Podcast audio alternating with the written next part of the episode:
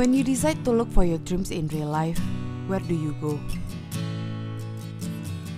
Hi everyone, welcome to our Educative and Lifestyle Podcast. This podcast will talk about career, family, and lifestyle. Offer you an insight and dare you to change your perspective, because in this podcast, every word counts.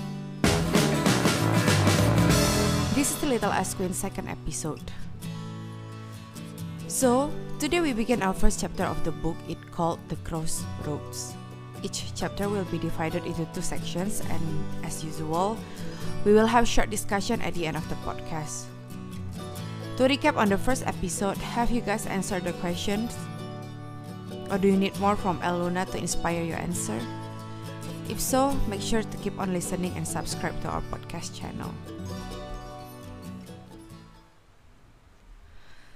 So now let's begin our reading of the day.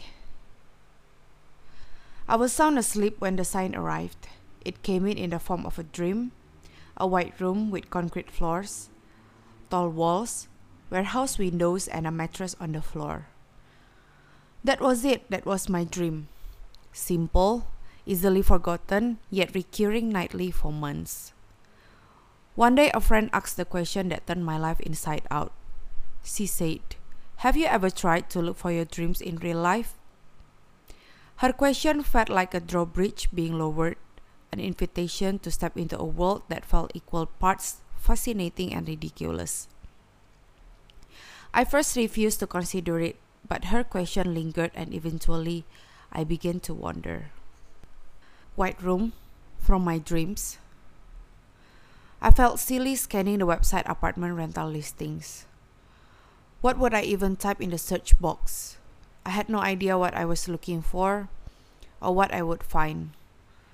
But the quest became this alluring, playful adventure, like being on a treasure hunt. And one day I found it. Right there on the website in a small photograph, not much bigger than a thumbnail. The white room, there it was, right there on the computer screen. An apartment for rent in San Francisco. And there was an open house the very next day, of course. When I arrived at the open house, I was surprised to find a dozen other people viewing the apartment. That was not a part of my dream, but in some inexplicable way, I felt that the space was already mine, that it had to be. That just as I was searching for it, it was searching for me. And while I had no idea what I was doing, I knew exactly what I was doing. I gave the agent my rental application and left. Two weeks later, with two suitcases and a dog, I moved into the white room from my dreams. I sat on the concrete floor and looked around. Unexpectedly, I began to panic. What had I done? What was this all about? Why am I here? I said aloud. And the room replied, "It's time to paint." The next morning, I began the hardest journey of my life, painting my dreams. I hadn't painted in almost ten years, so I went to the art supply store and rebuilt my toolkit. As I ran my hands over the wooden brush handles, I recalled my brush-in-hand childhood. That magic wand that transformed forest sticks into brightly colored snakes, rocks into round canvases, paper plates into portraits. I collected memories into the card as the familiar smell of fibrous papers lured me to the next aisle. I grabbed what I needed and made my way into the colors. How quickly I remember their names, their consistencies, their subtle shifts, when mixed with water or glows. Their reaction to Mylar and Bristol and unprimed canvas. I remember being eighteen years old and leaving my childhood home, gathering my favorite pencils and paints and placing them in that box that we sealed with thick gummy tape. I placed the box into the trunk of the car, waved goodbye, and reversed out of the driveway heading north. At the art supply store, I heaved a gallon tube-wide paint off the shelf and into my cart. I remember the weight of a similar box in my hands as I carried it up to the stairs to my first apartment, my second, the ninth and the tenth. I kept that box next to desk where it remained unopened. I forced it into cabinets so that it wouldn't be in the way, and eventually while I was filling out law school applications, I abandoned it in the basement of an old apartment building next to a vow Christmas tree with pre-strung lights.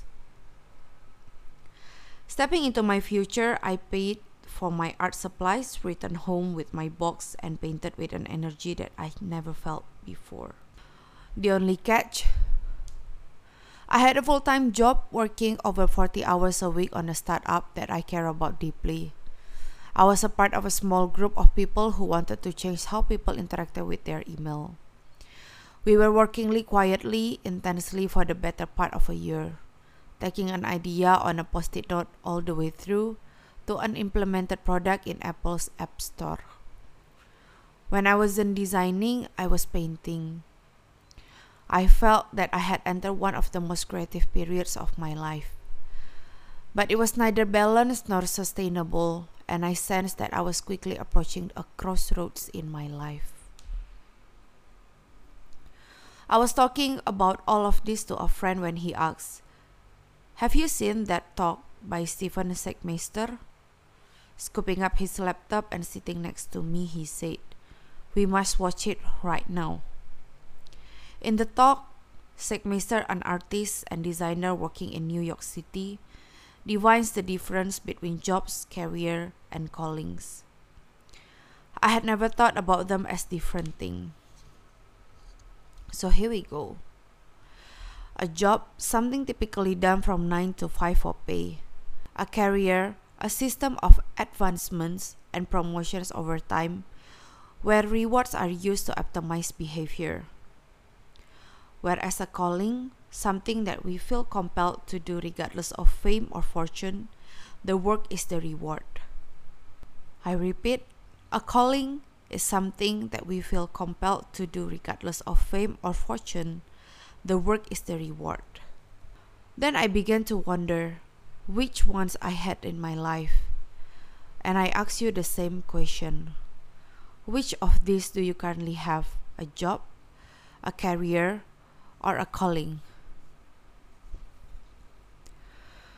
Another manifestation of this appeared while I was reading Ariana Huffington's biography of Pablo Picasso. In it, she describes how Picasso balanced work and life, saying, "The more I discovered about his life and the more I delve into his art, the more the two converge.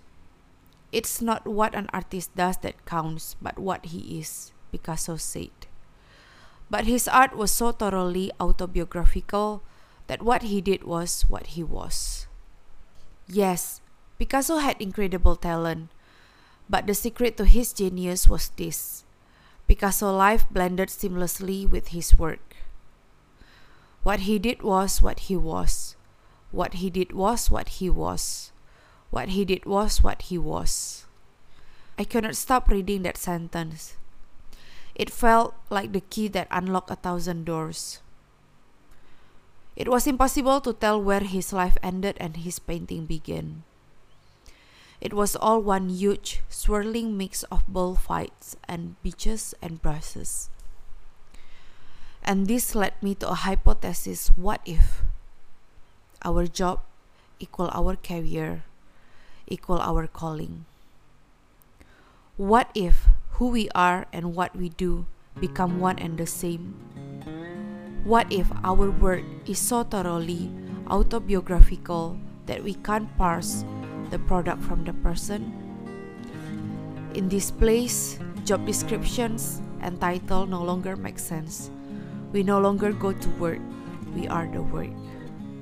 Once again, in this place, job descriptions and titles no longer make sense. We no longer go to work, we are the work. There's so many good points, as usual, from this book and this chapter.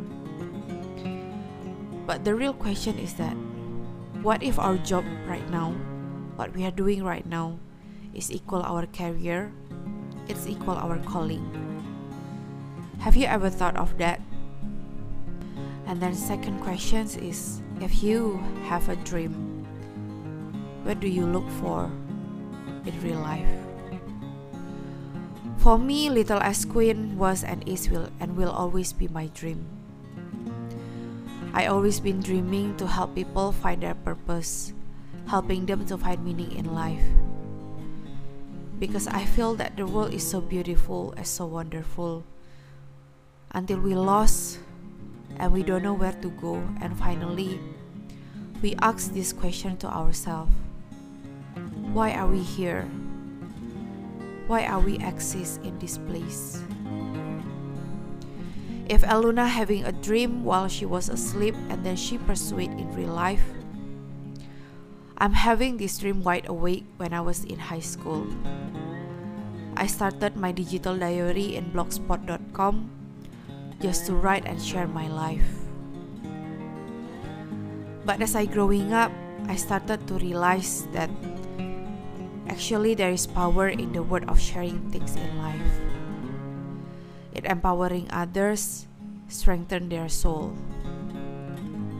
So last year I decided to quit my job to pursue my own thing.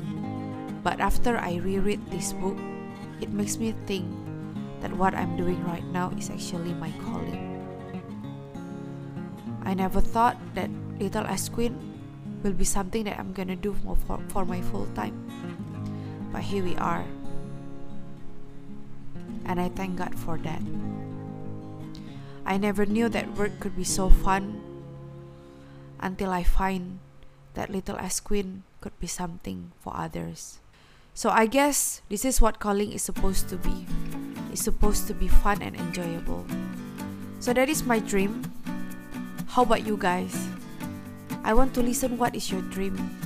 What is your journey? Because I know your journey, your dream will inspire so many people, including me. Because you and I are still running in this road, and we need something to fuel ourselves to keep on going and keep on going until we reach the finish line. Okay, I cannot wait to listen what you are about to say about your dreams and about your journey. So this is the end of our podcast. The next episode will continue to read last part of this chapter. So guys, thank you for listening, and don't forget to give your best in every day. Be kind to one another, always. Love you all. God bless you.